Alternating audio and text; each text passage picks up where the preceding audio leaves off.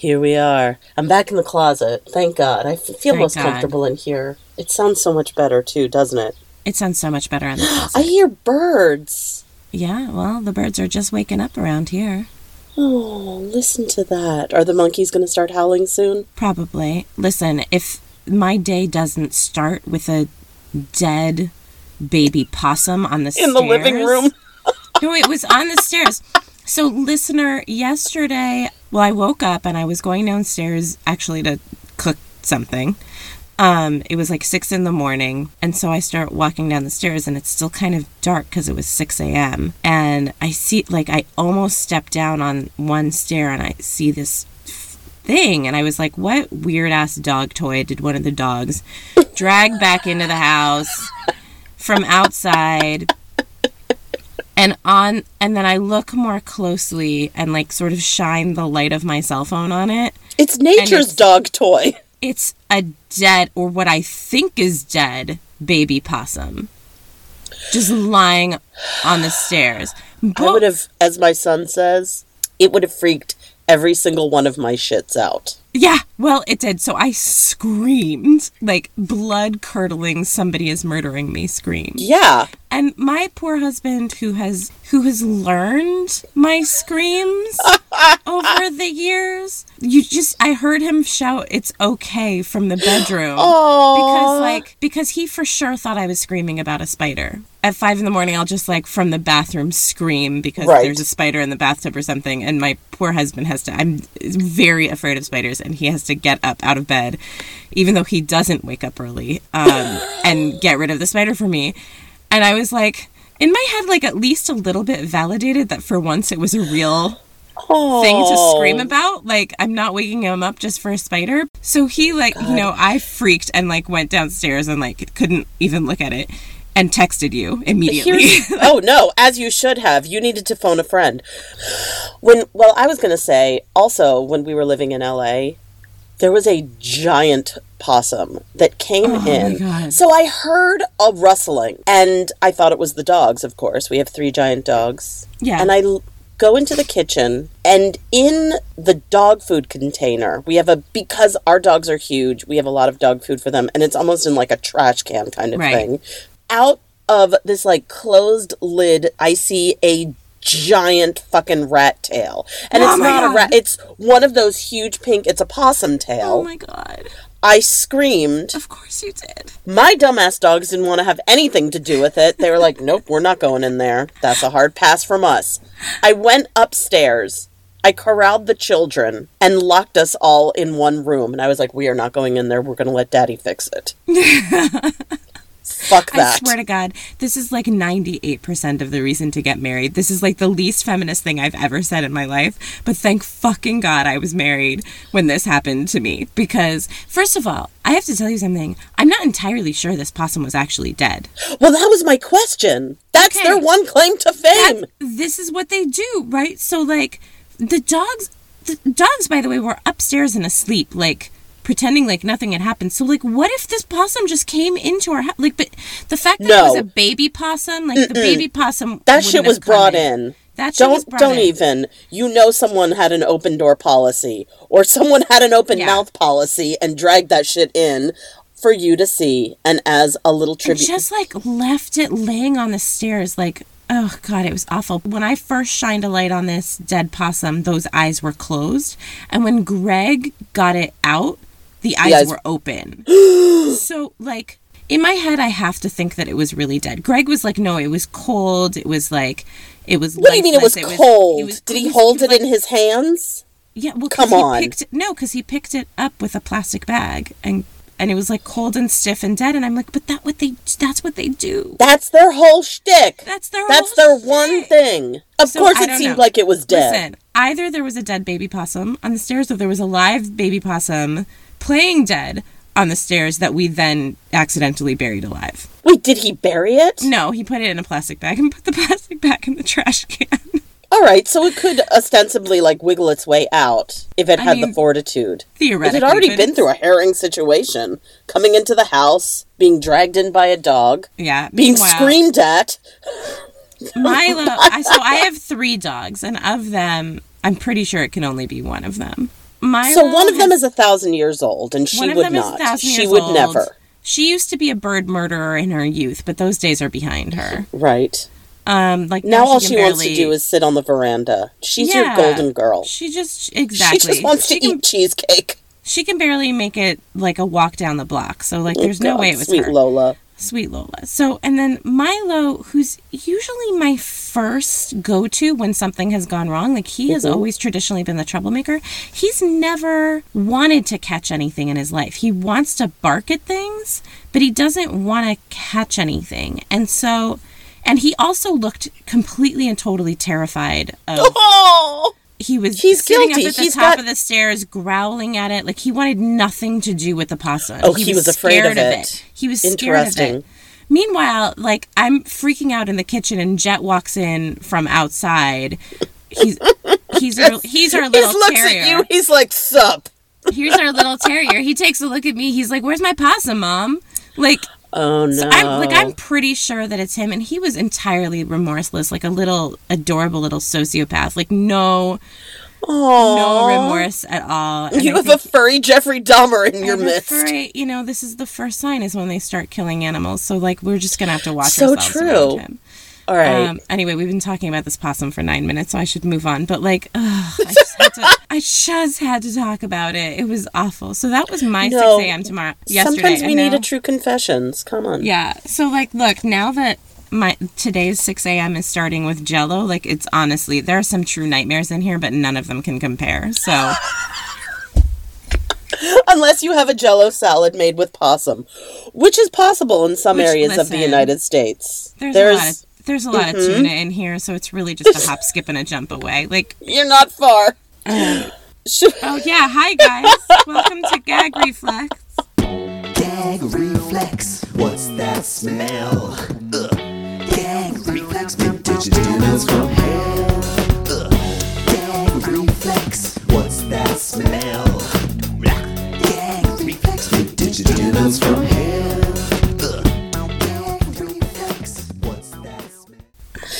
Is this our season closer? This is this is season the season one finale. So I have these two Jello cookbooks, one from 1937 called Jack and Mary's Jello Recipe Book, which is Jack Benny and Mary Livingstone's book, because I guess they had a show every Sunday night on NBC Red Network with Don Wilson and the Jello Orchestra. So this is like their this is like the sponsor cookbook from their show. Well, and you know that. Wow, the sponsored cookbook. Yeah. From 1937. When I was doing my research, Jello was one of the first products that really utilized marketing as a tool. Yeah. And they were one of the first people who had a jingle, and you know my love of jingles. I know. I know. Did they already start with J E L L? They did. This is directly related to, and this is fascinating to me. The jingle was written by Don Bestor, who was the band leader for Oh. Jack Benny. So it debuted on the Jack Benny show. So I have that cookbook from 1937. Then I have another cookbook, which is probably the cookbook that like everybody really usually sees from Jello. It's called Joys of Jello, and it was from 1962. And not much improves between those two, so I thought it'd be interesting to review both of them. And then I just need to say a quick shout out, and I'm not going to talk about it really, but now I have a third cookbook that I've never had before. And this is called You have a Jello hat trick. I have a Jello hat trick, and this is because my dear friend Emily Simon, along with another friend Suzanne Smith, went out to the library book sale here in Eagle Rock yesterday, and they hunted down cookbooks for us. Oh my God. So they Thank you, ladies. You're amazing. then You're amazing anyway. But I we know. appreciate that you're here for us. And then Emily Simon drove. That's those are by, true gaggles, by the Those way. Those are true gaggles. And th- those amazing ladies dropped by the cookbooks last night. So I'm now looking at this morning I started looking for the first time at more Joys of Jello from 1993. What? Yeah. Yeah, so this is this was like this is recent. Oh well, this is. I'm interested in hearing what they have to say because I know in my research, after the 80s, Jello Yeah. took a giant nosedive, with the exception of one community, which we will discuss. All right, well, so let's get into it. We have a lot. Listen, you guys, this might be a longer episode because there's just like a lot to talk about when it comes to Jello. There is a tremendous amount. Jello, in a way, was the beginning of this whole movement. Dan Lelik, he started with Jello, did he not? Yeah, except it really wasn't Dan. His name wasn't Dan. Oh, God. I called him Dan. what was it? I think it's Steve? James. Shit, I don't remember. Hold on. How could I forget again? I don't know, but now I've become part of this. James Lilac? Hold James on. Lileks. L I L E K. James James Lileks. L I L E K S. But his name is James Lileks. We're we're garbage people, is what we are. we're total garbage people. Sorry, anyway, James. thank you, James, for everything you've done. It all started with James Lileks' uh, catalog history of regrettable foods, and I feel like Jello is sort of the pinnacle of this season. It's appropriate that it's the last one that we're doing Yes. because in so many ways it embodied American culture. You guys are going to see that it really mimicked everything that was going on from the 1500s in Europe through to uh, the 1980s.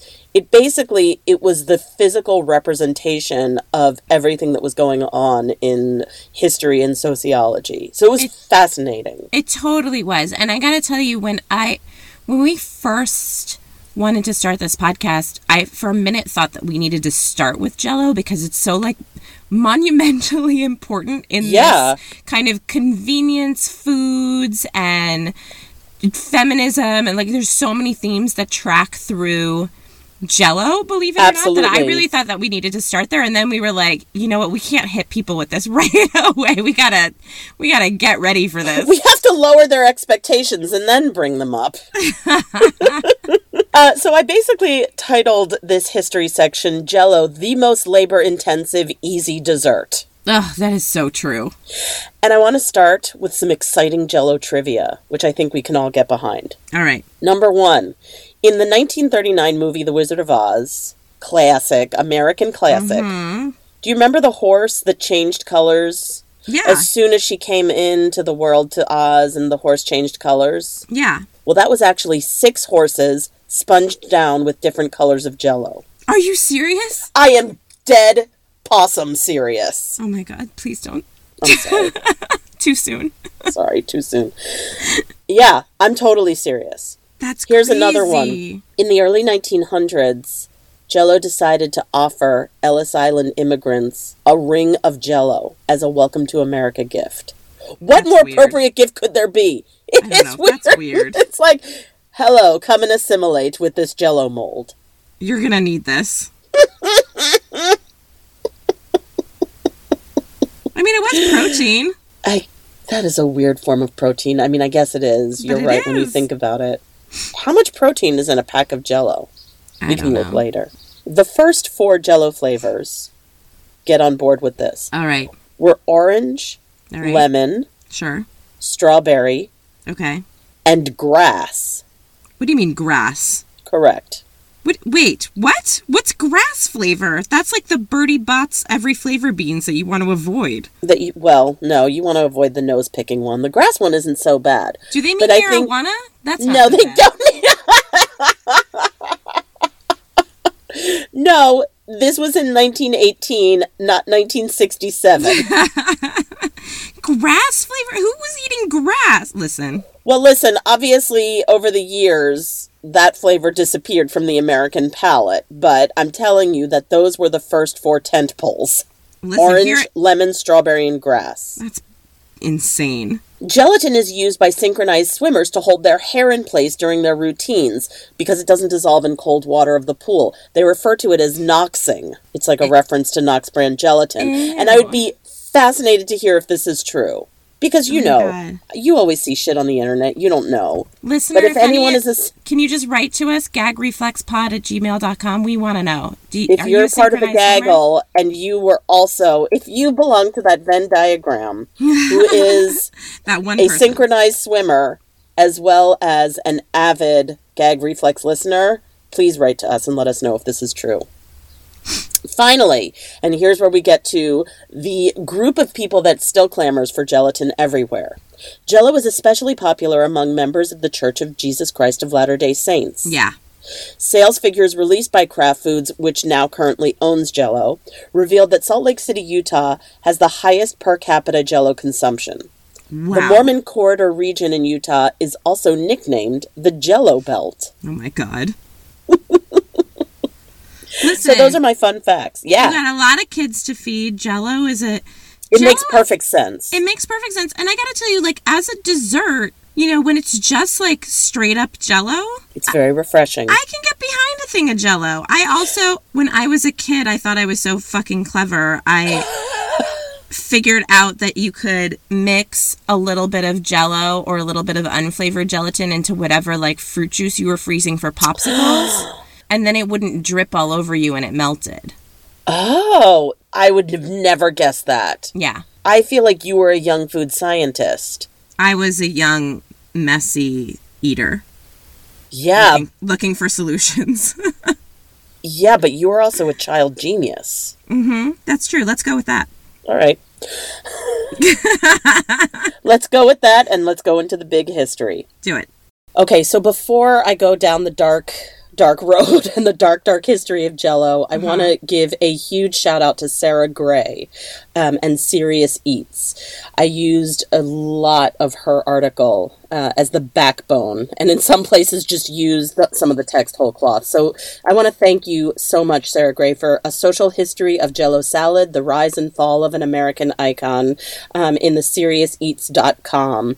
She is a lifesaver and really helped me to kind of narrow my focus and pare this down so that we can make an awesome podcast for y'all. Awesome. Gelatin dishes, as we know them, date all the way back to medieval Europe. Wow. From that period up until the mid 19th century, dishes made with gelatin were considered foods of the elite because they were fucking time consuming. No shit. Yeah, they had to, it was a, just a whole process of rendering and clarifying collagen from animal bones. Wow. Here's a recipe from 1747. Okay. Take out the great bones of four calves' feet. Put the feet into a pot with 10 quarts of water, 3 ounces of hartshorn. I don't know what that is. I don't want to 3 know. ounces of isinglass, a nutmeg quartered, 4 blades of mace. Then Alright. boil this till it comes to 2 quarts and strain it through a flannel bag. I'm sure that 2 out of the 5 of those are probably hallucinogenic, right? Considered hallucinogenic or poison right now. I don't Something, know. I don't know. but I have no idea what the fuck a hartshorn or an isinglass is. Um, but I look forward to researching it later. Boil this till it comes to two quarts, strain it through a flannel bag, let it stand 24 hours, then scrape all the fat from the top very clean. Then slice it and put to it the whites of six eggs beaten to froth. Boil it a little, strain it again through a flannel bag, then run the jelly into a little high glass. You may add orange water flour, orange flower water, or wine and sugar, which sounds delicious by the way, and lemon if you please, but this is all fancy. that part is putting on air. That part's fancy. But not the five hour fucking process that it takes to strain fucking calves' hooves. Oh my god. Anyway, few, obviously, few home cooks bothered with such labor intensive dishes. Uh, yeah. Gelatin indicated to dinner guests that you had a large kitchen staff, well appointed to spare the hours. Mm. Later, gelatin dishes became a delicacy in New York high society where the, the size of one's household staff was a status symbol. Right. That makes sense. Right. Snobs. And of course, on the plantations of the South, Ugh. where all the slaves labored in the kitchens. Ugh. In fact, our favorite slave owner, Thomas Jefferson, Ew. at his estate in Monticello, wine jelly was often served to guests. And that is both because he had a tremendous staff with all those slaves and also because he had traveled to France where they created the dish and his tastes were informed by that, by his trips to Ugh, France. he was a snobby slave owning dick. He surely was, madam. That's a gr- that's a great epitaph. Anyway, in 1845, the already famous inventor of the first American built steam locomotive, Peter Cooper, devised a way to make gelatin more accessible by making large sheets of it and grinding it into a powder. He was granted a patent for it, and he called it portable gelatin, requiring only the addition of hot water. Ugh, that's so smart. so smart. He sold that powder to cooks on occasion, but he never commercialized it beyond that because with this rendering and everything, he was actually interested in the production of glue, which is very, as I Oh God. understand it to be, is very similar. and so he was Uh, like, "This is fine. I can do this, but I'm really here." Like uh, on the way to create some Mm. kind of patent for glue. Well, that was short sighted. So he sold the patent for a song to Pearl and May Wait. Not two women, as I Not later found out. It's funny. But it was the time when men had women's na- you know, it was a Wait, there strong was time. men named Pearl? There was a man named Pearl. Huh. All right. Well, you know, it's like Meredith and Tracy. Yeah. I I can All right. I can get behind it. All right. Pearl and May Waite ran a pretty unsuccessful cough syrup and laxative business in the small town of Le Roy, New York. Yeah. All right. After years of doing this and barely scraping by, they decided one day to branch out into something that they knew better, which was food. Because May cooked all the time and she loved He. desserts. No, May. May Oh, was the woman. May is also a woman. May is, No, May is a woman. May is the woman. Pearl Okay. was the man. I Stay didn't- in your lane. So May loved to make desserts. And she was like, Oh, I can make a nice dessert out of gelatin. That sounds cool as fuck. So at the time, gelatin was just this unflavored thing. But May knew her way around a bottle of cough syrup.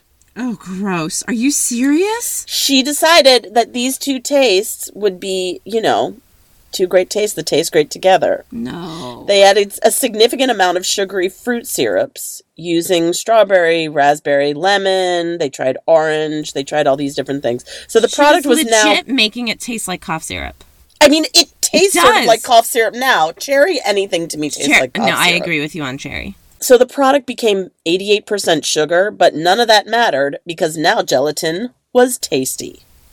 Oh wow. May named it Jello. She was the one who named it. Smart move. at that time uh, it was very popular it was a popular trend to add o at the end of your product according to the dictionary of trade names origins the practice got started because o is pleasing to the eye in addition it allows a business to take a common word and easily modify it to trademark so like they had something like Grain-O Right. th- these kinds of things, right? Unfortunately, while Pearl and May were very good at making jello, they were really shitty and lacked the capital and experience to market the product. No, bummer. So on September 8th, 1899, the couple sold the formula, patent, and the name jello to their neighbor, Orator Frank Woodward. His hmm. first name was Orator. It was not like he was an orator. That wasn't a. Oh my god. His name was Orator Frank Woodward. He was the owner of the Genesee Food Company. Like they that sold guy it for about Copper. like Copper Miner Keith. Miner Copper Minor Keith. Copper Keith. Right, exactly. God, blows my mind these names. Okay.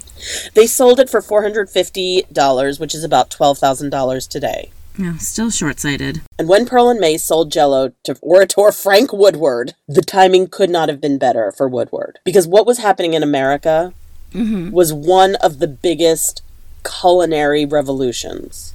Oh. and domestic science or the idea of home economics was coming into play right. which worked hand in hand with the idea of jello there were also a lot of other things happening in the united states that really helped along the success of jello and i'm going to talk about them now Okay. number one the industrialization and scientific advances in the home so gas stoves electric irons the telephone those were all created Right. in the late 1890s right and then also like an with it like an obsession with efficiency, right? Exactly. So with this with this sort of domestic reform came the idea of cleanliness, efficiency, order, exactly what you're talking about. And Jello was all of those things. Jello was neat and tidy. Oh my Jello gosh. molds were nest were mess free. Jello molds were mess free. They never, as they said, they never transgressed the border of the plate. Thereby adhering to this specific order. Wow. So, you know, people used to make tossed salads, No, which was are a mess. everywhere. I mean, it's in the name, tossed. now, there's a huge mess. Jesus Christ. Like everyone, it's like every cook prior to the Industrial Revolution was fucking Cookie Monster. And had to just get, and everything just went all over the place. But this salad was in control of itself, oh my god. just like the women of that day. mm-hmm. All right, number two, it was economical. A housewife could stretch her family's leftovers by encasing them in gelatin. And since sugar was already included in the flavor mixes, the new packaged gelatins didn't require cooks to use up their mm-hmm. household stores of sugar. Right. That makes sense. Number three, when we talk about cleanliness, it was hygienic. So Yes. what now? listen to this. This is fascinating to me. The 1906 Pure Food and Drug Act passed after Upton Sinclair's classic, muckraking classic, The Jungle, scandalized the nation. So, and totally revolutionized, it regulated product labels and created the bureau that would eventually become the FDA. Companies began marketing their processed and industrialized foods under brand names designed to convince customers of their safety and purity. Oh wow. Jello's marketing emphasized it was the brand you could trust. One early ad touts its safety bag packaging and uses the word pure no fewer than three times, even adding it to the company's name. Wow. Number four, Jello was the height of femininity. It was Okay. marketed as a Explain. dainty dessert, Mm. and Jello salads were considered dainty and refined, but affordable. It was a way for ordinary women to aspire to a higher social status. Gross. All right, so by 1902, Jello sales were beginning to soar because Shock- of Not surprised at all. in 1904, Charles Knox promoted Knox gelatin at Where's our favorite place, Nama? No, Yes! The World's Fair again. Even in our season finale, we still come back to the World's Fair. I feel like we should have done a season just about foods at the World Fair. I feel like we just did a season about foods at the World Fair. I mean, Fair. accidentally. Yeah. well, we can, yeah, but I mean, we can go back and do a season. I fucking love me a World's Fair. And are, do they still have the World's Fair? Can we go to this? So no, I don't think it exists anymore. That's sad. We had World Wars. That's a Wars sad. That's a loss. That's a sad loss on our society. We had we have World Wars instead. Stay tuned. We They might can't have go hand in hand. Fantastic. Maybe after the destruction, we can rise like the phoenix and start off with a new World's Fair. Fingers New crossed. World Order, New World's Fair. goals. In 1905, here you go, Mrs. John Cook of New Castle, Pennsylvania, won third prize in a Knox sponsored cooking contest with a concoction she called Perfection Salad. Perfection salad. an aspic filled with finely chopped cabbage, celery, and red pepper that graces tables with its jewel like and impeccable molded precision. Ugh, so gross. Yeah, disgusting. Anyway, in the early 1930s, lime jello was introduced, and that invigorated the whole jello salad trend. That is the beginning of the end. It's the beginning of the end. With the Depression in full bloom, Jello allowed women to stretch their ingredients as far as possible. Entire cookbooks were devoted specifically to lime Jello. I know. Uh huh. And they often instructed cooks to add a tablespoon of vinegar to cut the sweetness when using them in savory vegetable salads. Yep. During World War II, Jello salads were a way to prove to you and your friends that you can still do luscious entertaining in spite of shortages and rations. That is specifically from a recipe entitled Olive Relish, Ew, which oh contained olives, pickles, celery, and vinegar and lime jello. Ew. Now, this is getting to something fascinating that we discuss- that we discussed, but we touched on lightly, and I'm going to bring it up again. It was during the war that corporations had begun producing instant and processed food products so they could feed the troops. Oh, right. Okay. Okay, so because of that, and we had talked about like how um, the American palate, like people couldn't taste back then. Right. But it's true. Like with the creation, people must have just lowered their expectations, and by the end of the oh. war, Oh, Because of American rationing. well, because of rationing, and oh, so Oh, right. they had a whole industry devoted to producing these instant and processed and chemical laden foods. Ew. And because of that, after the war, American palates had just adjusted to these industrial flavors for the entire 20th century. Oh my god. So we So really they really- did wreck everybody's taste buds. It really did wreck everyone's taste buds. and then an taste entire buds. generation of kids raised on that shit. Industrial foods were like, cheaper. That's right. Well, right, exactly. They never went back. It's like the whole idea of soap, which we can cut this out, but I want to let you know this. Right. because we make soap. No, I've had the, we've had this discussion about the detergent and soap and like it Correct. So it used to be made from lye and oils, and then during the war, they had to ration the lye, so they started making soap out of detergent, and they just never went back. Ugh. So now everyone is cleaning themselves with essentially laundry detergent. It's terrible for your skin. gross.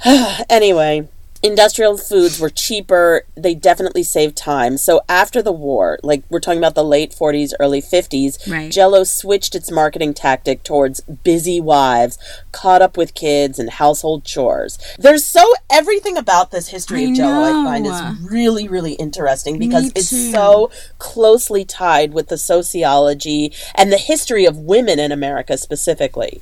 Yeah, I agree. In it's 19 amazing. So in 19, and you'll have to excuse me, I mean, this is, there are tomes written. There's an entire book called Perfection Salad. So there are tomes written about the sociology of Jello, and I am just touching on it. I'm sure I'm leaving a tremendous amount out, but hopefully I can give you guys at least a story arc that you can follow. In 1950, there was a study that measured housewives' feelings about convenience food by asking them to compare a wife who bought a Nescafe instant coffee and one who brewed Maxwell House. Okay. The results were that they rated the woman who resorted to instant products as lazy, disorganized, and a bad wife. Are you fucking kidding me? Yeah, so even though there were all these instant products being created, which were said to have freed the housewife from being a slave to her stove, the popular mindset of these women oh was that any woman who took shortcuts was a bad wife and mother. God damn it. So even though like these people, you know, housewives were meant to be economical and efficient and the idea was that feeding her family was a woman's duty and that meant putting love and care into meals. So you couldn't Right. just open a can of bullshit or whatever because that wasn't considered real cooking. Ugh. And that's when women decided to put the labor back into the process. So instead of cooking from scratch. No, scratch, ladies, that's when you revolt. they use instead of cooking all this shit from scratch they use the prepared foods but they doctored them up with additional ingredients or dramatic presentations that made it clear that they had spent real quality time and effort on the meal Ugh, fuck. and it wasn't until the 70s and 80s when women did start getting jobs outside the house that they got over that shit real quick Yeah. on top of that dieting became really big Oh my god. um, or I guess the dieting fashions or whatever shifted. And in the 70s and 80s, nutrition campaigns emphasized the importance of eliminating sugar. Oh. So out went the jello salad, and back came the tossed salad with your favorite sun dried tomatoes oh my god, everywhere. everywhere. this is the dawning of the age of the sun dried tomato. Jello also in the 80s started marketing sugar-free Jello and later, you know, sh- pudding, and later sugar-free pudding and pudding pops. No. Of course, of Cosby. once, yes, very beloved comedian as the spokesperson for pudding pops. yeah, who's Um, no longer beloved. The Yes, and like Jello asshole. and making those fucking fancy perfection salads is something that women these days will not fucking stand for. Yes. Boom! Ha, Mic drop. nicely Baden done. out. That is my history. done. That was fascinating. I really, I want to read that book, Perfection Salad, and there's a couple Yeah, other books out there that I think I just I find this history in particular so fascinating. How it coincides with feminism and women in the workplace, and then like also the stuff about dieting is like we've just replaced one modification for another. Oh, right? absolutely. Like we have to show your we have to show that we love you through our actual bodies. Oh, yeah. our work isn't enough. So we have these I have these now three cookbooks. And the first one, Jack and Mary's Jello recipe book from Jack Benny and Mary Livingstone. The recipes actually don't change that much from the 1937 to the 1962 book, but I wanted to talk about a few things in this first book because, like, first of all, for a 1937 book, it's like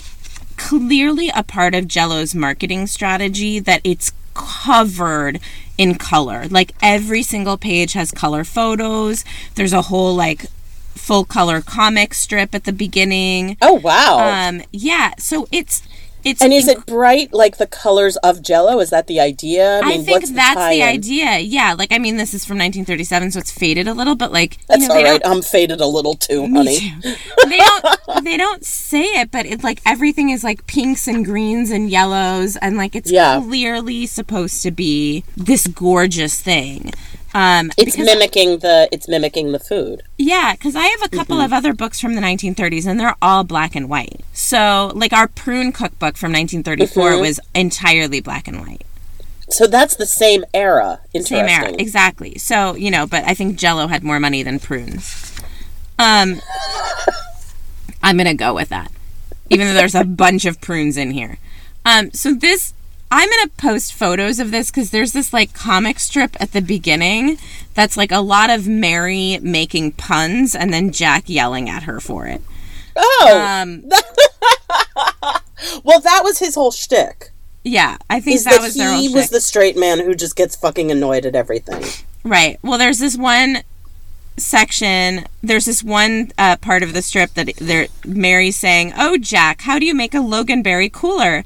Give up, put it in a bowl of ice." Uh, Oh, and then Jack That's looks at her, and he's got this like really angry face, and he's right in her face, and his hands are all clenched, and it's like actually pretty threatening the way he's standing.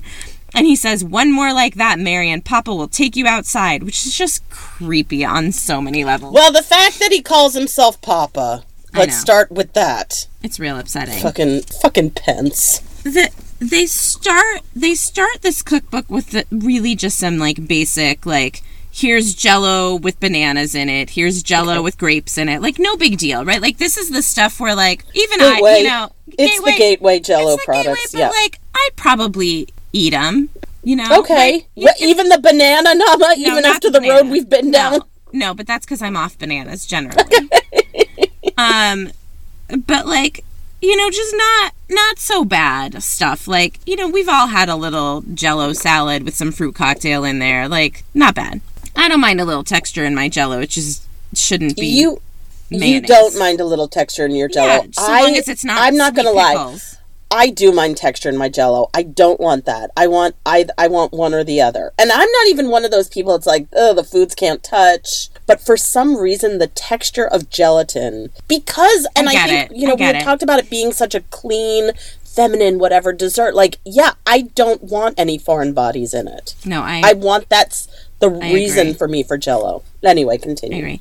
Where this cookbook really starts kicking in is um, they have this page called Clever Tricks with Jello.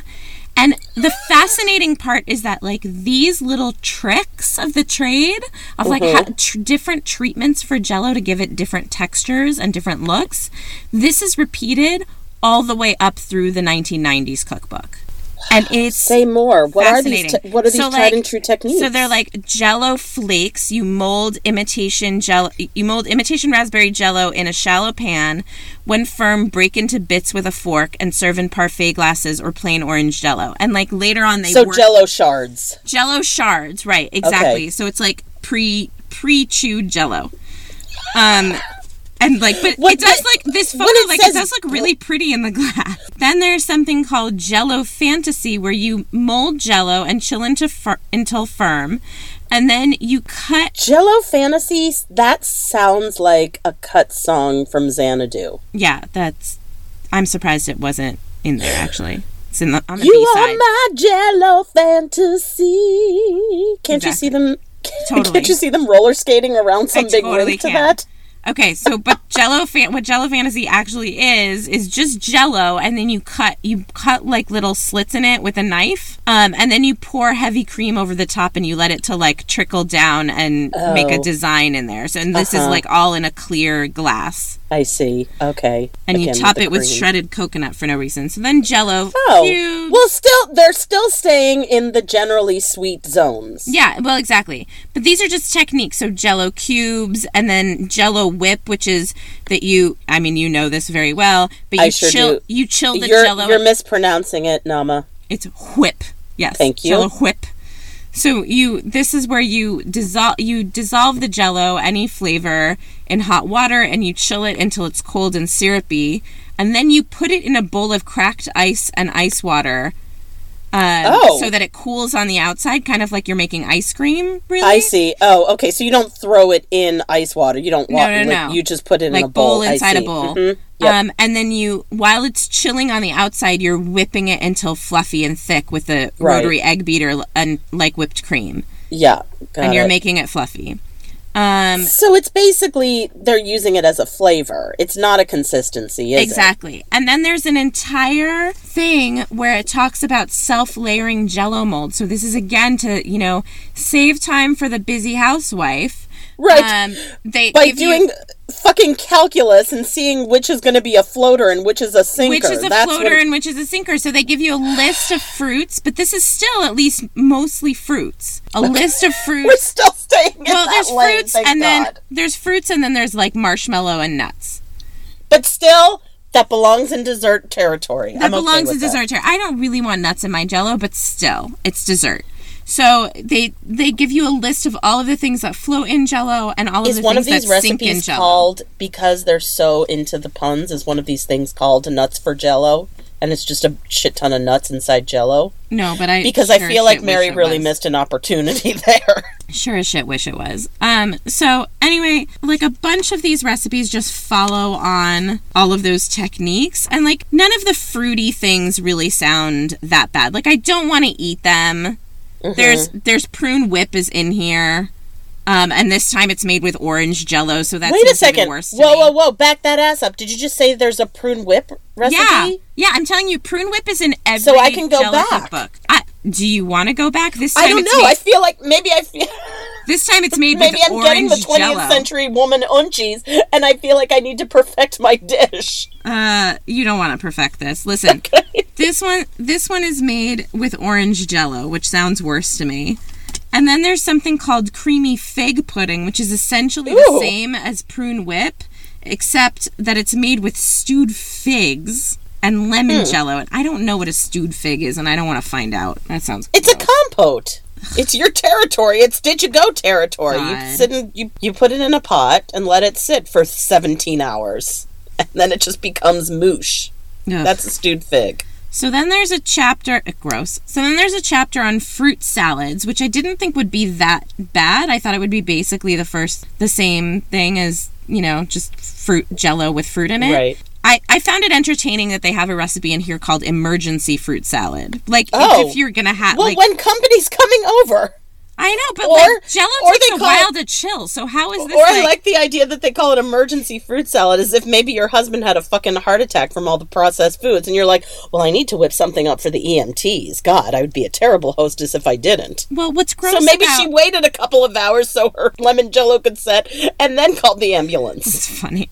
So the emergency fruit salad is orange jello, orange jello, orange sections free from the membrane, and a banana. Which, like, freeing an orange from its sections, like, takes some time. Like, this is not a fast thing. And then the No, gross I'm thing. telling so you, she just, needed a head start. So all of that is in an is in a jello mold, and then you serve it on crisp lettuce and garnish with mayonnaise, which is disgusting. Like a lot of these are garnished with mayonnaise. The worst one of these fruit salads is a jellied Waldorf salad, which I I Oh. here's the thing. What I- is? Explain a Waldorf salad. Waldorf salad is something that I think is incredibly delicious. It's probably one of the most retro things that I love.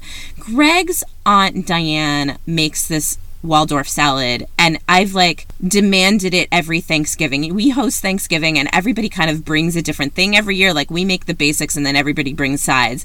And Right. Diane is the only person on our Thanksgiving invite list who has an assignment. Like every year, I'm like, if you show up here without that Waldorf salad, don't even, you know, you may as well just go home. Like I, Just, I will turn you away, and I'll And give you I the dead baby you- possum with it. you What- know, you know how much I love Thanksgiving food and stuffing and I gravy. do. I know you and I share such a passion for But- stuffing. Half of my plate is this Waldorf salad for So no. what's in it? So Waldorf salad is apples and celery and walnuts. That's the basics. Okay. Um, just like salt and pepper and like covered in like a mayonnaise based dressing. That's But- it. Yes. And so Diane That what sounds makes not great. it sounds not great until I tell you that Diane puts these plumped dried cherries in it. Okay.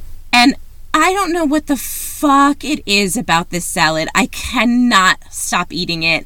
I love it. And so this is Huh. It's mayonnaise magic, is what It's it is. It's mayonnaise mayonnaise magic. witchcraft. it's mayonnaise magic. So this is lemon this is all of that minus the dried cherries that make it everything Right. encased in lemon jello. which which sounds awful. Like you've taken one of my favorite things and just wrecked it. Wrecked oh, it. man. There's something about encasing things in lemon jello that makes me think of death. It's like a, Yeah. you know, it's like if somebody's making a tribute to someone and they put it in glass under glass Yeah. so it can be there and treasured forever. Yeah. Yeah, real gross. Do you think that's ever? I mean, I feel like you could even put somebody's ashes in fucking aspic and just keep it there, you know, in for eternity in memoriam. Yeah. Yeah, I'm surprised they didn't. Well, maybe they did, People would have accidentally eaten it probably. and would probably would not have told the difference. More- probably not. it protein. would have tasted the exact same way than any other Jello salad they had experienced.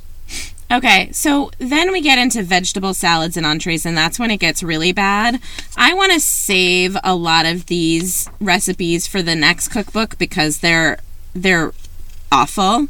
Okay. But there's one in here that's like truly terrible, and I have firsthand experience of it Ooh, because you're a first I- responder here. Please. because with another friend I like we tried to make one of these once and it Okay. looked just like is this really as bad as we think and let me tell you it is so this is called a creamy pimento ring and it is a package of lemon jello with a little bit of extra vinegar and salt in there so that you cut the sweetness There you go. That's the add the vinegar to cut it. and then Okay. listen this next bit is is really bad then a half cup of milk i know a tea a quarter teaspoon paprika a Oh, for flavor. for flavor, a teaspoon of grated onion, which they call Ugh. scraped onion.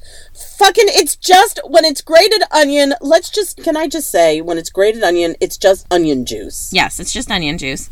Okay. Um, a half a cup of mayonnaise. Uh uh A half a cup of grated American cheese, which by the way, I don't Whoa. know how the fuck you're supposed to grate American cheese. I just chopped a bunch of slices and this is back when Well, you could buy you used to be able to buy American cheese in blocks. Right, exactly. That's the government cheese. Right. But and then I believe that you had to like f- like freeze it to grate it like it's real soft. Anyway, grated American cheese, half a cup of grated American cheese and a third of a cup of chopped pimentos. So you just mix all you, of that together. I'm surprised that they were like, get a jar of olives and extract every one of those fucking pimentos. Or did they have pimentos on their own at that time? They had pimentos on their own. No, you can still buy like a jar of pimentos. No, I'm aware that you can now. I can- just no, meant- no, no. Back then, there's recipes that call for a can of pimentos all the oh, time. Oh, okay. All the time, and there's red ones and green ones. Apparently, this one doesn't specify. Oh, wait, then- I thought the idea of a pimento was it was specifically red. What's a green pimento? Uh, what is a pim? Uh oh. Pimento is Nama. a pepper. It's like a little. It's like a little pepper, like a cherry pepper. But there's green ones and then there's red ones. That's I can't it. believe that I never looked inside myself and asked what exactly a pimento was. I gotta tell you, I looked that up when I needed to make this creamy pimento ring. Huh. All right. Okay, so then Learn like this actually day here at takes a while to me- make. For you make the Jello, and then you Yeah. mix all of the like milk and mayonnaise and all of that shit together, and then you have to wait for the Jello to be slightly thickened so that you can Oh, like this is one of the sinkers and floater recipes. not a sinkers and floater recipe. It's like to be able to get the right kind of whipped texture in there. Okay. You like beat in the mayonnaise mixture so that it's like a little fluffier. You wait until the jello's thick and syrupy before you do that, so it's like a little fluffier. And then you So fo- it's not a full solid at this point when you. at this point, but then you ch- then you add the cheese and pimento and you put it in a ring mold and chill it until firm. And then you have to garnish it with crisp watercress and serve with dressed cucumbers or chilled ripe tomatoes. And let me tell Oh. you something, none of that shit helps. it doesn't make it go down any easier. No, it's it's What does it taste like? disgu- It tastes like It tastes American like- cheese and feet. It's horrible. It tastes like jelly mayonnaise.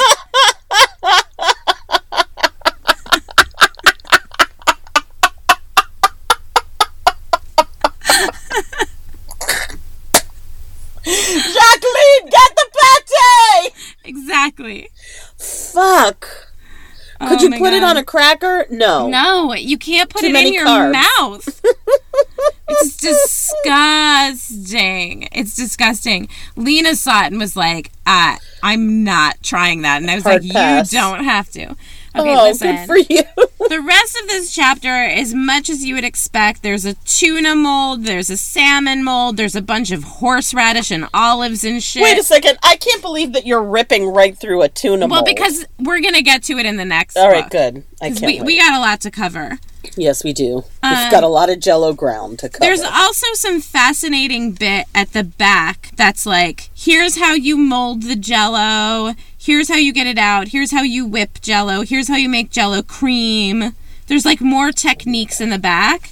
And then there's this giant advertisement for, I guess, jello made ice cream powder. oh. And they had it in, and there's this. There's I bet this was the precursor to the pudding. Uh, yeah, but they also have pudding rest. They also have pudding here. Wait, they do? They have an advertisement. Wait, did they have the pudding already? I guess they've got three advertisements at the back. I Ja- want you to know that I'm doing everything I can to not invoke the Bill Cosby impersonation of I the know. pudding pudding Don't pops. do it. I'm not. Oh, Don't. please believe in our revolution for women. I will surely as fuck will not. But He that's how ingrained it is in Bill our, you know, in Jello is- culture. Bill Cosby is now officially struck from Jello canon. God damn. God damn that guy. Okay. So there's this whole section in the back. There's a two page advertisement that says Jack Benny shows Mary Livingstone a couple of neat tricks. And the, there's a photo of the two of them, and she looks like nonplussed. Like, Yeah, He's she looks like she's being mansplained to. I bet is what it, she looks like. Yes, she- she's like her mansplain come to rescue Exactly. you, even though Mary's the one who goddamn spends five and a half hours with her floaters and sinkers making sure the Jello looks Exactly. perfect for his fucking white ass. God damn it! All right, okay. I'm sorry. so that was my rage moment of the hour. So then there's like economical and delicious Jello ice cream powder that comes in vanilla, lemon, maple, chocolate. delicious. Maple Imita- ice cream sounds phenomenal. I know, chocolate, imitation strawberry, and then unflavored. so I guess you could like put it in whatever ice cream you wanted. And grass. I don't know. And then there's then there's something called Jello freezing mix for making ice cream. I don't know what the difference is. You probably make Jello and put, it's probably Jello that you Oh no no no! It's freezer. for it's for syrups. It's homemade. It says easy deluxe homemade flavors, real fruits and nuts, right in these marvelous freezing syrups. For gorgeous, luxurious ice cream, try Jello freezing mix. You'll be crazy about it. There are six tempting flavors to choose from. So these are syrups that you mix into your ice cream or pour on top of your ice cream, and they Oh, come it's in. it's it's magic shell. It's Magic Shell. Okay, so then we get into Joys of Jello, which is from 1962. And it's at the end, there's a whole section on like, here are all of the techniques for whipping and molding and flaking and cubing gelatin. Wow. And like, here's how you tilt your cup so that you can do stripes. and here's how you like oh. all of Oh, this shit. It's fascinating stuff. So that is fascinating. again, the real nightmares in this book start with the savory stuff, but there are some other things that are just like that are Mass atrocities. they're fucking overwrought, right? Like Right. Well, that's that's the entire history of Jello, right? Yes. Is that it's this over-the-top presentation of something that should t- be a set it and forget it thing, but Right. because as women we have such a giant collective guilt that we're not doing our part, right, it should you know, be or that easy. we're not good enough mothers. It should be easy. And then you know there's this like birthday surprise that's a gel like a jello mold that you've already put a bunch of stuff in. And then the inside of the ring is filled with ice cream. And then that's presented on a cake Oh. plate. And then the cake plate has these like whipped cream flowers all around it. And then inside the whipped cream flowers are gumdrops. And then What? you put yes. And then you've put birthday candles in the fucking gumdrops. Like it's fucking jello and ice cream. Chill the fuck out. It's for a birthday. Get your priorities in gear, Nama. It's a fucking birthday I cake. It needs to have a certain amount of panache. I mean, I'd like to go back to this to the shrine of the shrine of Jello. I'm starting to think more and more that it might be a good idea for me to encase my ashes in Jello. Veto. I, you know, I always Do I get a kids, veto on this? I get I that it's know. your body, but it is is it your body when you're dead? when I die, I would like to be cremated, and I want you to place my ashes in the as is section of the IKEA because that's my favorite place to be, just watching over it all. Oh. But now I think I might do. I a hard that. turn. No. Yeah. You can't do a hard turn to jello. Why? It's lemon jello, then everyone can see me in my glory. I feel like you'll dissolve in there. It's just so gross. I don't know. Maybe we have to cut this whole thing out because it's sort of a dark turn. I feel like if you encase yourself in jello, the Nazis win. That's it. All right, moving on. Okay, so the the real nightmare in here starts with the salads recipe, which like I don't understand how they differentiate between salads and all of the other things because there's all sorts of like there's all sorts of things that would that have the word salad in them Is it in lettuce? the previous chapter? Do you think it's lettuce? I don't know. You would hate this chapter because there's like a lot of cottage cheese in it. But at least it's like jello cottage cheese and fruit, which is better than jello cottage cheese and sweet pickles. But is it. Which, by the way, is the same consistency as Yeah. cottage cheese. But otherwise, like, you know, except for that Yeah. avocado thing, that sounds terrible. um, okay, but the real nightmare comes in the salads chapter, which they define as to serve with meals or as main dishes. All right, perfect. A jello is that? gelatin salad is a delicious, refreshing complement for every menu, which is incorrect. If you So serve it as a main dish, do you put grilled chicken on top of the jello? Oh no, you put the chicken right in there. We're gonna get to it. Mm, Okay. Delish. Set it up, girl. Set it up. So believe me when I tell you that I am skipping some of the less atrocious recipes like vegetable trio and tangy cabbage salads for the true nightmares. God. Well, thank you for that. Okay. First is an apple tuna mold, Ugh. which is Ugh. It's a variation of the apple cheese salad, which is already terrible. So an apple cheese salad is lemon or lime jello. Assume that I'm It putting doesn't salt matter which? water. No. Well, that's interesting that they don't care. I listen, I don't think I think the only difference between lemon and lime jello is the color. Could you? If I'm being real. I'll taste the same. If I'm being real. Uh lemon juice, a little bit of pepper, one and a half cups of cottage cheese, three quarter cup of diced unpeeled tart apples, and a quarter cup of chopped pecans. So you put all of that together in a one quart mold. And then increase the diced apples to one cup and substitute one can of flaked drained tuna and a half mm. cup of chopped celery for the cheese and pecans. Mm. That's the mm. apple tuna mold, which is awful. Okay, No, then they suggest No. all of these recipes that are molded homemade salads. Use fruit flavored gelatin to keep your salads, such as potato and apple salads. God! Oh God! Why Mm-hmm. fucking potato? Why do that to potato salad? It's so. Del- Potato and apple salads, coleslaw, and meat, fish, and poultry salads, fresh Ugh. and flavorful anytime you oh. make them in advance. So I found this fascinating because they're like, this way you can make them in advance and they won't get all gross. They're they're preserved. well, there you go. Exactly for all eternity. So there's a recipe called fruited perfection. Is this the perfection salad or is this something different? No, this is something different. Are Perfection you gonna? sal- are you? Wait, No, hold per- on. Okay, so fascinatingly, perfection salad doesn't show up in any of the Jello cookbooks labeled as perfection salad. That was a Knox gelatin thing. Oh, cor- Yeah. Interesting. Okay. I find Knox Jello cookbooks, and I have a Knox gelatin cookbook as well. Uh huh. I find them less horrifying because at least it's unflavored jello that you go Right. into it with. So, like, right. it's not- the idea. Yeah. not as much of a nightmare. It's a little more professional. It's a little more highbrow. Okay. Okay. All right. So, fruited perfection starts with one can of condensed consomme. Mm-hmm. They don't tell you which kind Not of beef consomme. broth. Not beef broth. Listen, they don't even Ever tell you broth. that it's beef or chicken or what it is, whatever. Oh, that's Then one God. one three ounce package of lemon, lime, or orange pi- pineapple Jello, some water, some vinegar, Uh-huh. some two tablespoons of sliced stuffed green olives. is a stuffed green olive. That means With stuff with the pimento. Okay. Exactly, and then you slice it, which is insane. Which is time consuming as fuck. But Right. go on. A can of pineapple tidbits. Again, with these fucking pineapple tidbits, I don't know what those are. So now you've got chewed up pineapple in a can. So now I don't know can why we have to go down this road again. we have we have fruit jello, beef Okay. broth of some sort, or chicken broth of some sort, olives, pimentos, and pineapple so far. Then we're gonna add shredded cabbage and chopped walnuts. This sounds like the perfection salad. It sounds This yes. actually sounds exactly like. Okay, so no, the go on. perfection salad doesn't have pineapple in it. It has carrots and cabbage. No, but it, the cabbage part, I guess. yeah, is no, there's a there's a lot of cabbage in a lot of these recipes. Um, Why for roughage?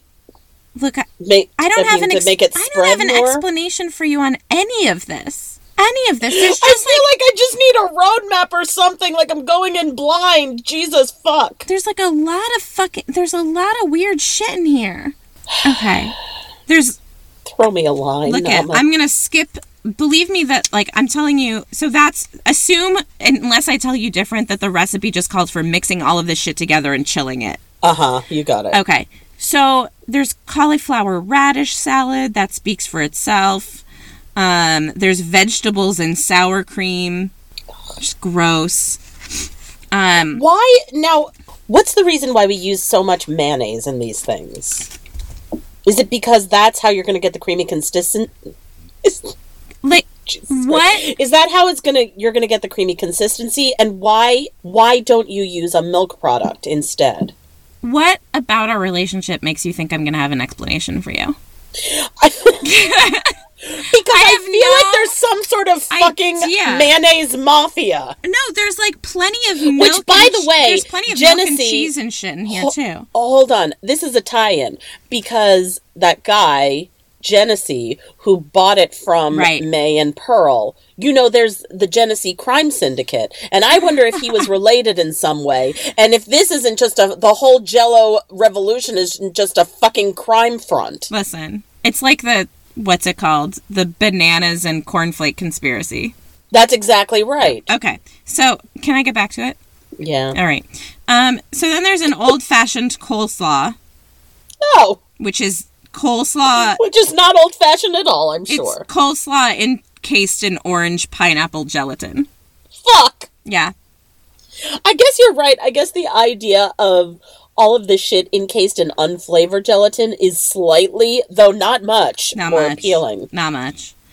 Uh, okay. right. Then there's something that I find fascinating called a barbecue salad, which is a ting. Oh. But this is like they have a bunch of salads that they that they say are like relishes, which is like it's as they've just decided to neaten up sauces, essentially. So like this is a barbecue salad. You serve it in cubes and like put it on top of your salad greens. Well, this may, you know, when we came out with the ketchup episode, I got a ton of emails. I got a ton of emails and like Facebook pings telling me that I guess someone had created ketchup sheets. Yes. Oh my this? god, I saw that. Right. That's disgusting. Right, and that's what this makes me think of is that they've basically if they've created a salad dressing sheet. Oh my god, but it's a cube. So it's a, it's orange or orange pineapple gelatin plus tomato canned tomato sauce, vinegar, salt, and like they say a pepper and additional seasonings. You can add So a little A little onion juice, Worcestershire sauce, Tabasco sauce, or prepared or a little arsenic for your favorite husband. With now, here's a question. So this is basically all the condiments in a cube. all the condiments in a cube. You basic you just made you made orange pineapple barbecue sauce. So I could put it on top of a hot dog, maybe, or a. You should put it on top of nothing. You sh- Okay, so then they say possible barbecue salad additions if you want to dress it up even more. and this is within the sal- within the Jello, not Within- like yeah. on the side. No. Okay. So these are the things that you can mix in here if you want to, just to dress up your cube of dressing. Um, you can put in a quarter cup of mayonnaise, a cup of cottage cheese, Oh, thank God! Thank God I have the option of Yeah. putting in cottage a cheese. three ounce package of cream cheese, some diced celery, some sliced stuffed olives, some raw or cooked vegetables, some cooked shrimp, a can of God, crab meat, shrimp. a can Why of, did you have to do that? a can of. Did you say meat. raw shrimp? No, cooked shrimp. Oh, I thought you said raw or No, cooked shrimp. no, Okay. no, no. That was raw or cooked vegetables. Oh, okay. Diced cooked shrimp, a can of crab meat drained, and a can or a can of tuna drained. You can mix all of those things in there. So gross. Okay, we ready for chicken salad surprise? No, I'm not ready, but why don't you just go ahead and Cute. plow me over with these fucking jello cubes of death? Cubes of molded chicken salad adorn Oh! a tossed green salad. Molded chicken? Could there Mm. be anything finer? Continue. One package of lemon, orange, or orange pineapple gelatin. Again, I think the only real difference here is the color.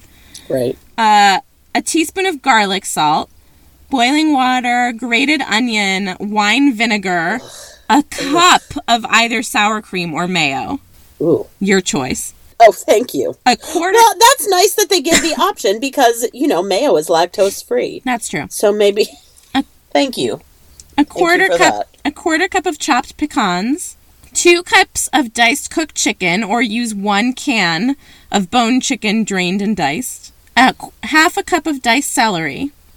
So all of that goes into the Jello mold, and then you cut it into cubes after it's firm, and then you toss uh, four quarts of torn salad greens, which seems like a lot of. sa- That's like a it's a gallon of salad greens. I don't know. I'm not even going to pretend to know.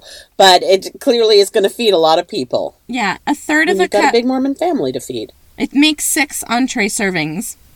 A third of a cup sliced ripe olives, a half a cup of drained canned pineapple tidbits, again with the fucking tidbits. Wow, they're really doubling down on Yeah. tidbit And two medium tomatoes diced.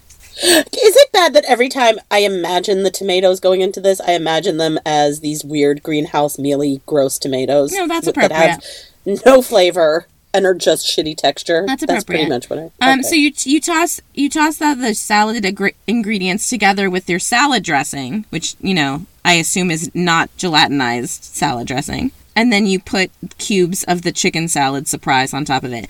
And you can also make this into shrimp salad surprise instead by using diced apples and a, one and a half cups of diced cooked shrimp instead of the chicken. So it's It's a nightmare. what is this for? What kind of occasion is this? dinner? Is it? But it's not like at a barbecue setting, right? No, it's like you're sitting down to eat this. it's fine dining. God. So then I got kind of excited because I thought this was going to be a normal recipe because it's called cool lime salad. And you're like, okay, Ooh, they're that just does sound delicious. lime. That's no, It's lime jello, cottage cheese, buttermilk, vinegar, horseradish, Oh, pepper, paprika, chopped onion, chopped celery, and thin radish slices. All in a mold. oh my God! It's like horror encased in lime jello. Yeah, That's terrible. yeah. Oh my God. No, it's not good. What do you think? It's weird that they call it a cool lime salad when there's so much when there's so much horseradish in it. Yeah. What about that is cool? Nothing. It's real gross. Then there's this series of recipes for mousses, and it's chicken mousse, and then there's a variation for ham mousse, Now salmon. a mousse, a mousse is basically a whip, is it not? pretty much. But now Okay. this It's- is gonna have. it's just it, it's a more jelloized. It's like a it's yeah. a This whip is that stays in this its is place that knows this its is area. a contained mousse. a contained whip. You don't want it to get too crazy in their 1960s. And this says, what makes me crazy about this is a hearty, flavorful entree for hot summer or busy, meeting filled days. Oh God! Can you imagine it wolfing down a fucking salmon mousse and then going to a meeting oh with that crypt breath? Oh my god, so gross. Uh, I don't mind having this meeting, but I'd rather not sit next to Shelly. Yeah, I no saw what she had in that Tupperware container, and uh, I'm just gonna sit on the opposite side of this table right here. So this is lemon or orange pineapple jello. dissolved with a little salt in in boiling chicken broth. Then you add the cayenne, you add some cayenne pepper and two tablespoons of vinegar. You chill it until it's very thick. I'm so angry, lady. I just I can't get over the whole meeting thing. It's like it has taken us fucking years to get into the room where it happens, Oh. and you want to blow it all on one goddamn No, salmon mousse? no, That's no. enough. No. It's enough. I think that you are misreading it. It's not your meeting. It's your Oh, it's- husband's meetings. Your husband has had a busy meeting filled day, so this is what you're going to serve him. Oh, No, it's worse. really? It's worse. Oh, that's so much worse. Yeah. Oh my god. Yeah, I just can't imagine. Well, maybe that home- makes uh, that actually makes me feel better, like sabotage in some way. Like I'm gonna get him slowly, slowly through the mousse, and just put a little bit, as I said before, put a little bit of arsenic every time, just a little bit, just enough. It's like carbon monoxide. It's like the salmon mousse is the slow killer. Thank God you were born now. Um, listen, okay, so you dissolve your fruity jello in chicken broth. You've added a little kick of cayenne pepper and some vinegar. You're chilling it until it's very thick and like syrupy. Then you whip some cream and fold in fold the cream the whipped cream and the mayonnaise into the gelatin uh, and a Oh my third of a God. cup of mayonnaise into the gelatin. Now watch me whip, whip. Now watch me mayonnaise Exactly. Um, on a roll. All right, and then fine, you and on. then you fold in a cup of diced cooked chicken, a cup of finely chopped celery, and a tablespoon of chopped pimento. Because why wouldn't you put pimento in everything? And the picture here is for a more decorative salad, pour a quarter cup of gelatin into a one quart ring mold before Oh. adding the cream and mayonnaise. Ooh, it's like a Jello hat. And then you arrange additional pimentos in that gelatin and chill until Right. set, but not firm. And then you put the chicken mousse over that so it has like a little cap. It has a fascinator. Yes. Exactly. And then you fi- and then you put that in a ring mold and then you fill the center of the ring with potato salad. God. So there's a ham version, a tuna version and a salmon version of that. And then Oh God, the mousse trio. there's a ham salad the deluxe. three musketeers. There's a ham salad deluxe, which is just cooked ham, celery, and sweet pickle and grated onion encased in orange jello. Well, that sounds more horrifying than any why. of the rest. Um, there's ring around a tuna, which is exactly what it sounds like. it's um, a beautiful jewel-like entree salad for your luncheon or buffet table. It's lime or lemon jello with grated onion, cucumber, celery, and pimento and olives mixed in. So you mix in all of those things plus a can of tuna, drained and flaked. You mold it in a ring mold, and then you put curly endive and radish roses around it, because God knows you need to add some work back in. This one's gonna make you real mad. It's a party potato salad. Leave the potato salad alone. Well, the worst part about this is that okay, this is a novel way to make potato salad more delicious and decorative. I don't need. It's already more delicious. I it's know. already I love delicious potato as it salad. I love Wait a potato second. salad. What makes it a party? potato salad. Uh, no, Jello. what is Jello? So it's le- it's it's your favorite recipe of three and a half cups of your favorite recipe of well seasoned potato salad, Oh, that's nice that they let you personalize it. plus green pepper rings, pimento strips, and some finely diced cucumber salted and drained, all encased in lemon or orange pineapple jello with a little bit of Wait. vinegar. You put all of it, including the potato salad, Yeah. in the lemon jello, Yeah, or you just all of that in there. Then there's something called a tomato surprise, which is a way of dressing up a can of flavorful stewed tomatoes. And my big this is tomato aspic. it's tomato aspic. Isn't that a thing? Yes, but the problem here is that it's made with strawberry jello. of course it is. I have a big problem with that. so okay, then there's what? Just to keep with the color? Yeah, It's got to guess be like. There's no other reason why. I mean, I think I would almost prefer But lemon or also lime, like some kind of they acidic. mold it. They mold it in the can. oh, It like comes out. it's like cranberry. It's like uh, cranberry sauce. yeah. Um. Then there's a molded. It's easier to cut that way with the ridges as a guide. Look it. You shouldn't be eating it at all. So then there's a molded chef salad. Oh wait, that sounds horrific. I mean, it's before we get to, it's exactly what I think it is. But before we get to that, I have a question for you, oh chef. Am I gonna have an answer for this? I don't know. I I don't know. Is there anything? Is there any chemical or any food that breaks down Jello? Yeah, like, Like, you you can't can't- put pineapple. Wait, no. There's something about like the enzymes in pineapple that mess with it. You can't use fresh pineapple. You can't use fresh kiwi. Oh, Um, those all have to be canned to use them in Jello. okay. The Jello won't. The gelatin won't set. Moving on. Okay, so uh, a molded chef salad is a can of tuna, a small tomato. Wait, there's no tuna in chef salad. I know. As we all know, a chef salad, a proper chef salad, is those strips of, of turkey. ham is and it not? turkey. Yeah, ham and turkey. Ham and turkey. Mm. either in a pinwheel roll or in a strip. Listen, Yeah. here's the thing. Okay. You combine tuna with a small diced and drained tomato, two tablespoons of sliced ripe olives, two tablespoons of green pepper strips, two tablespoons of red, uh, red onion strips, and two tablespoons of Italian Italian salad dressing. Okay. So you mix all of that. Mm-hmm. And then you dissolve some lemon or lime jello and salt in boiling water. And then add cold water and vinegar. And you pour the jello into a five cup ring mold and add the tuna mixture and some hard cooked egg diced.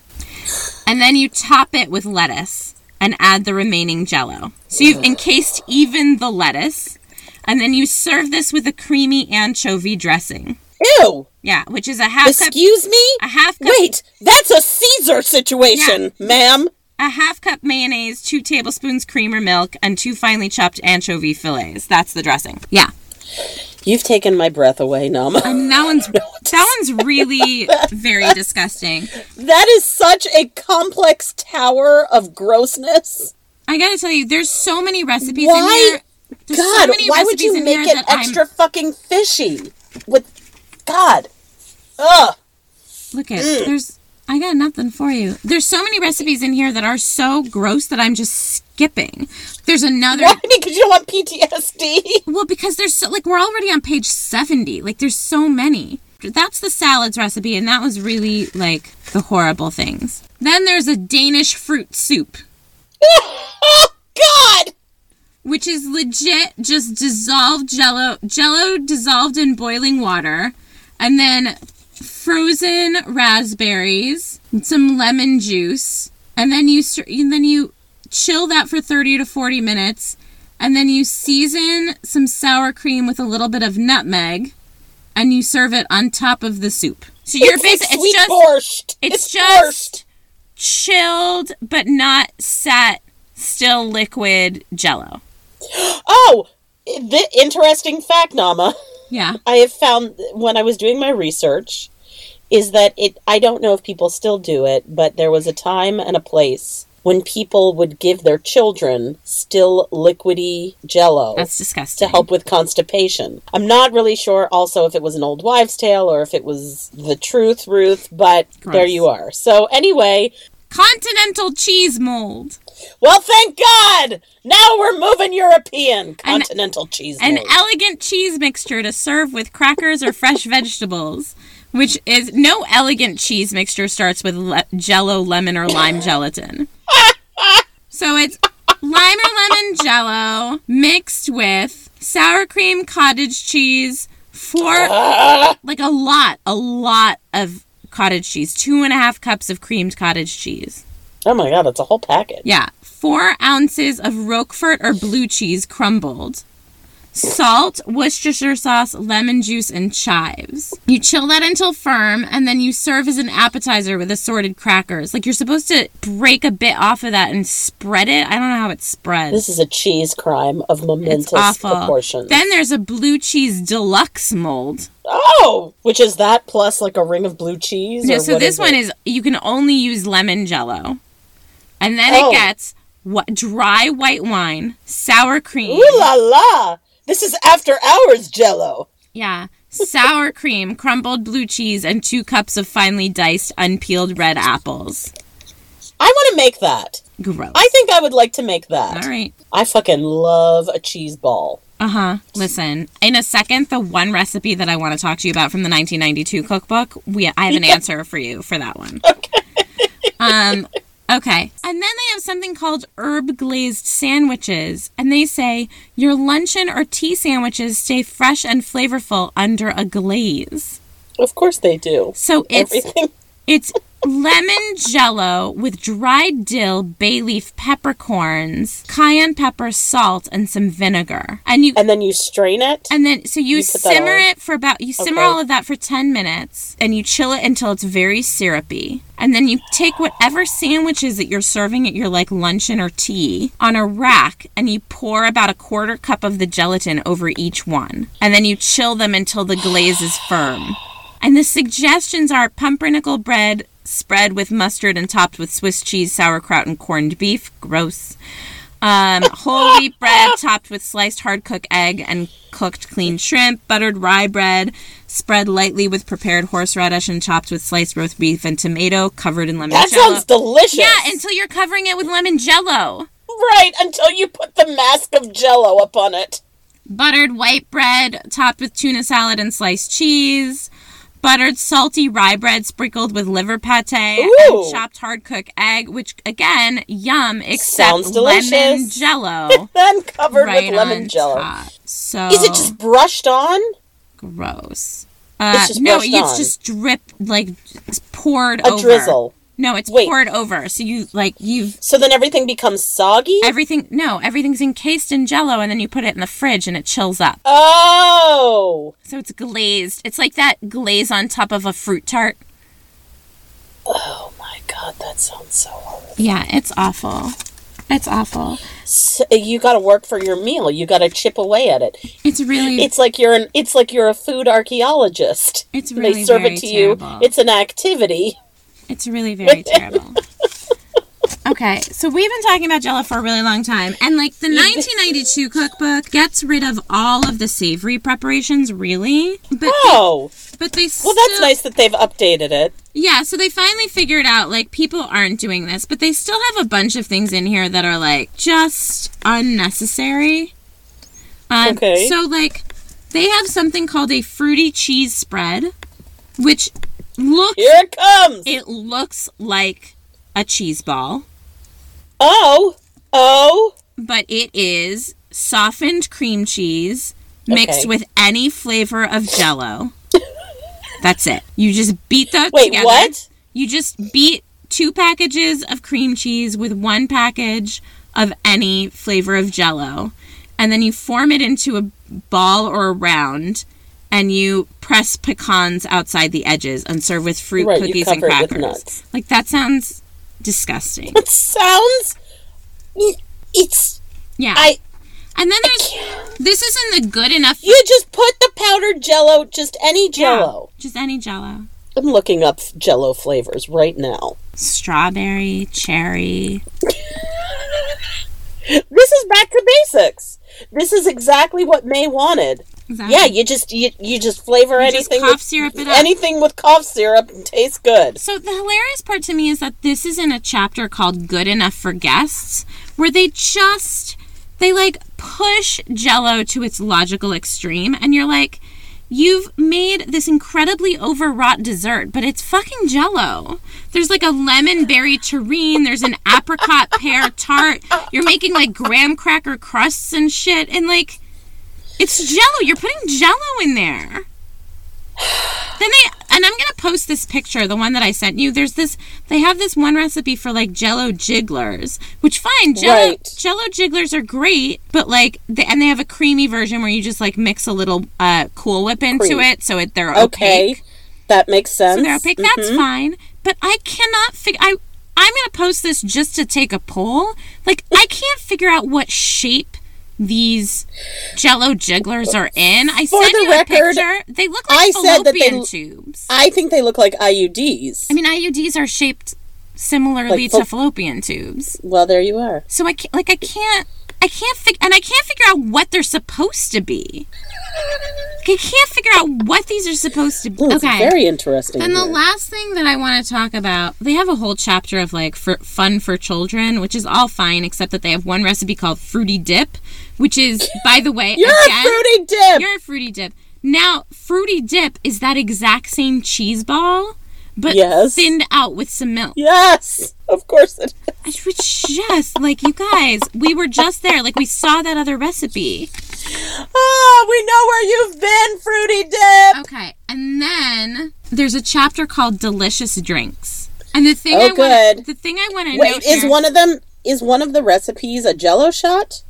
I'm just stop stop scooping me. Okay. So wait, wait, wait. So the thing that I like about this chapter in general is that like this was clearly in 1992 like the beginning of the like mothers against drunk driving era when we like really started in the 80s and 90s to legislate against drunk driving because there's a little section here that says several of the recipes in this chapter call for alcohol as an ingredient. We urge you to use them responsibly. Remember oh, drinking and driving don't mix. And then So this is we're in the post Nancy Reagan era. post Nancy Reagan. So Got it. this is yeah, we're just entering after- Clinton.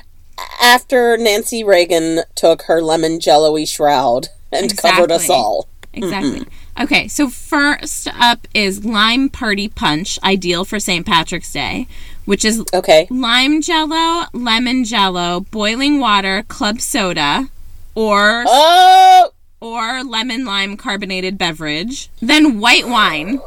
whoa!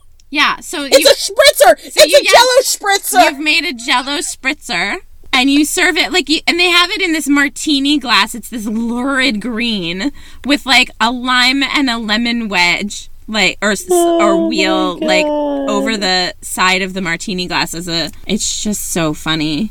There's an Oh, there's Jesus, an eggnog recipe that uses that uses jello pudding. Listen, no shade to the Jello company, but there is No, something that shade. is just powder flavor, Yeah. and it's called Kool Aid. Like, why? like, why do you? I well, this know. isn't this is um pie filling or pudding in their Right, eggnog. yeah, but I mean so- before with the spritzer. yeah, no, I know. And then okay, so then there's this is infuriating. They do come up on gelatin shots, which like I don't know why they're calling it gelatin shots when they are a Jello Right. cookbook. Like you can They call it a Jello, Jello. shot. You can call it. Yeah. Ah. Oh, here's my time. This my time has come. okay. Did you know? You know who invented the the Jello shot? Who? A frat boy. Tom. No. Thomas Edison. Tom. Lehrer. No. Shut the fuck up. Tom Lehrer. Really? American singer songwriter Tom Lehrer invented the jello shot in the 1950s to circumvent restrictions on alcoholic beverages when he was on base, oh my god. when he was stationed in the army. This is true. Oh I God. checked Snopes and everything. That's so funny. it's the real deal. So listen, they have a recipe for jello shots, but what makes me crazy is that they have a recipe for non-alcoholic jello shots, which like that which is just it's jello. just jello. The recipe what the I fuck is a non-alcoholic jello shot? It's just a cube of Jell-O. jello. It's What Jell-O the a hell? little cup. Like That's a bait and switch jello. What the fuck you doing? like you put that recipe on the fucking box already. Like I don't need to. That's a jiggler. That's precisely what a jiggler is. Jiggler, God, assholes. And By the way, yeah, that's going to be my Nazi name. Jiggler. Frau Jiggler. Jiggler. All right. Then, lastly, the thing, the only other thing that's infuriating in here is a recipe for glug. You know, the like, No. pi- it's like a Scandinavian, like, red wine, brandy, hot, like, Is it a hot wine? it's like, a, a, hot, mulled wine? It's like a mulled wine, but with like a lot of extra alcohol in it. It's like really, Can I find it at the IKEA? Probably not. It's really Okay. potent stuff.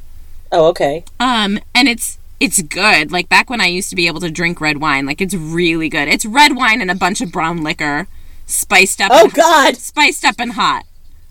Oh And, like, wow, that sounds delicious. Red wine and port and like brandy, and it's delicious.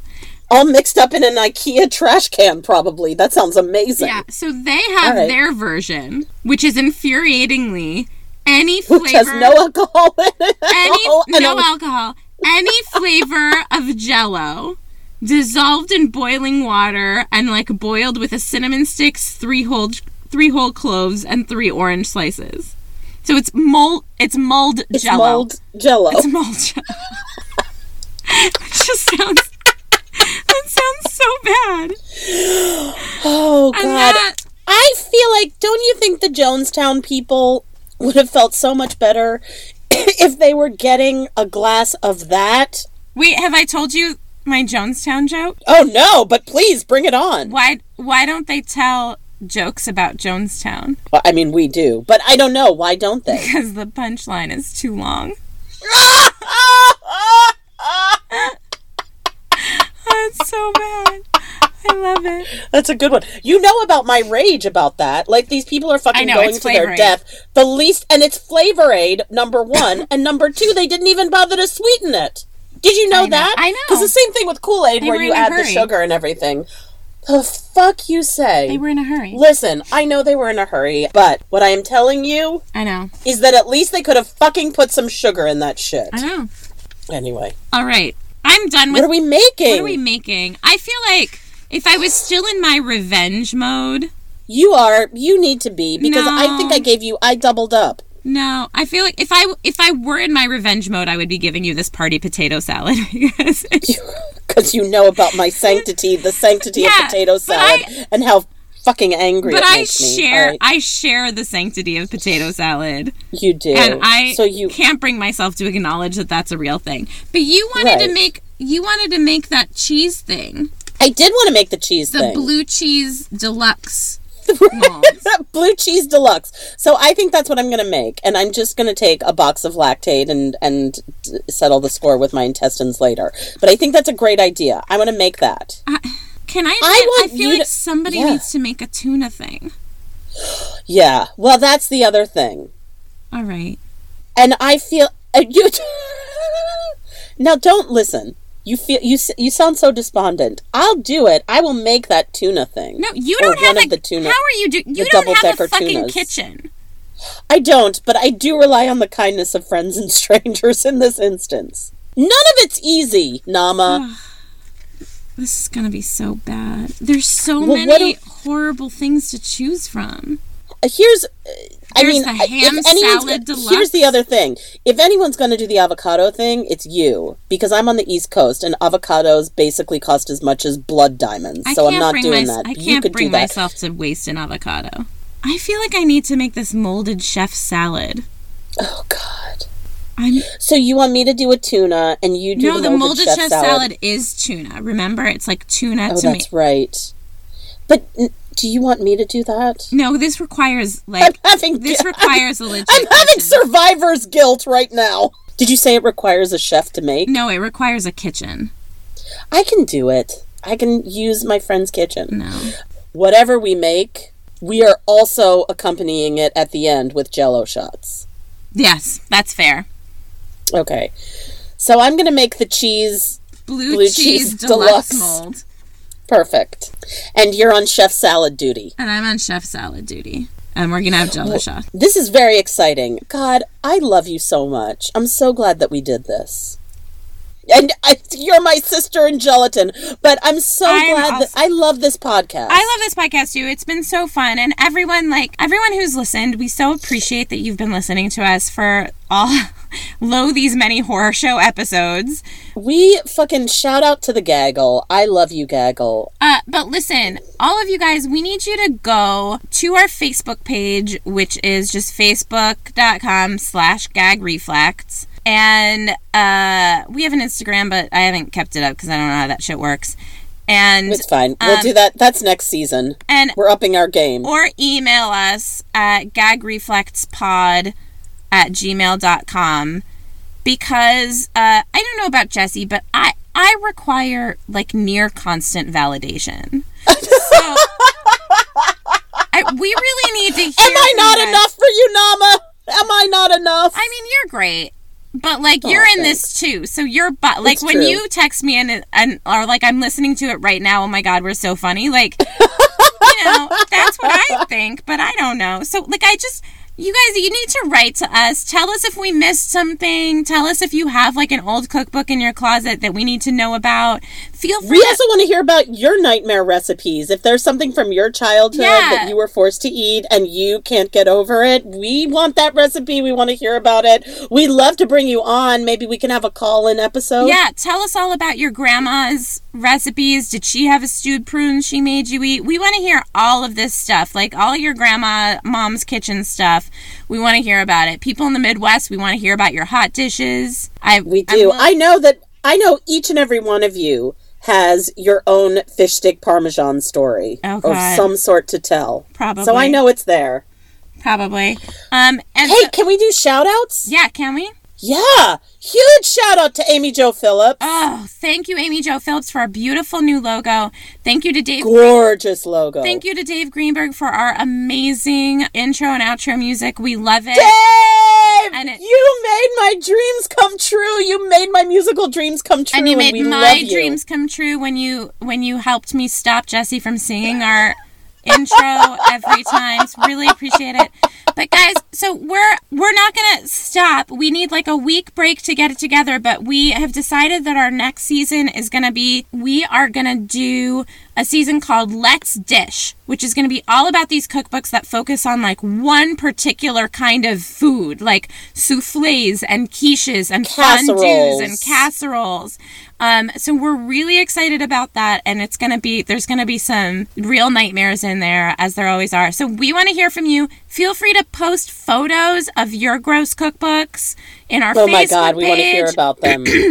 We want to hear all about them. Follow us. Right. we want to know we're not alone. We want to know we're not alone.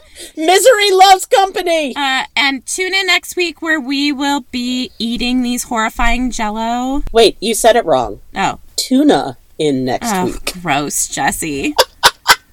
Don't make me eat a Jello mold and swallow a pun. Love you, mean it. Bye, guys. Bye, guys. What's that smell? Ugh. Vintage dinners from hell. What's that smell? Yeah, come on. Vintage dinners from hell.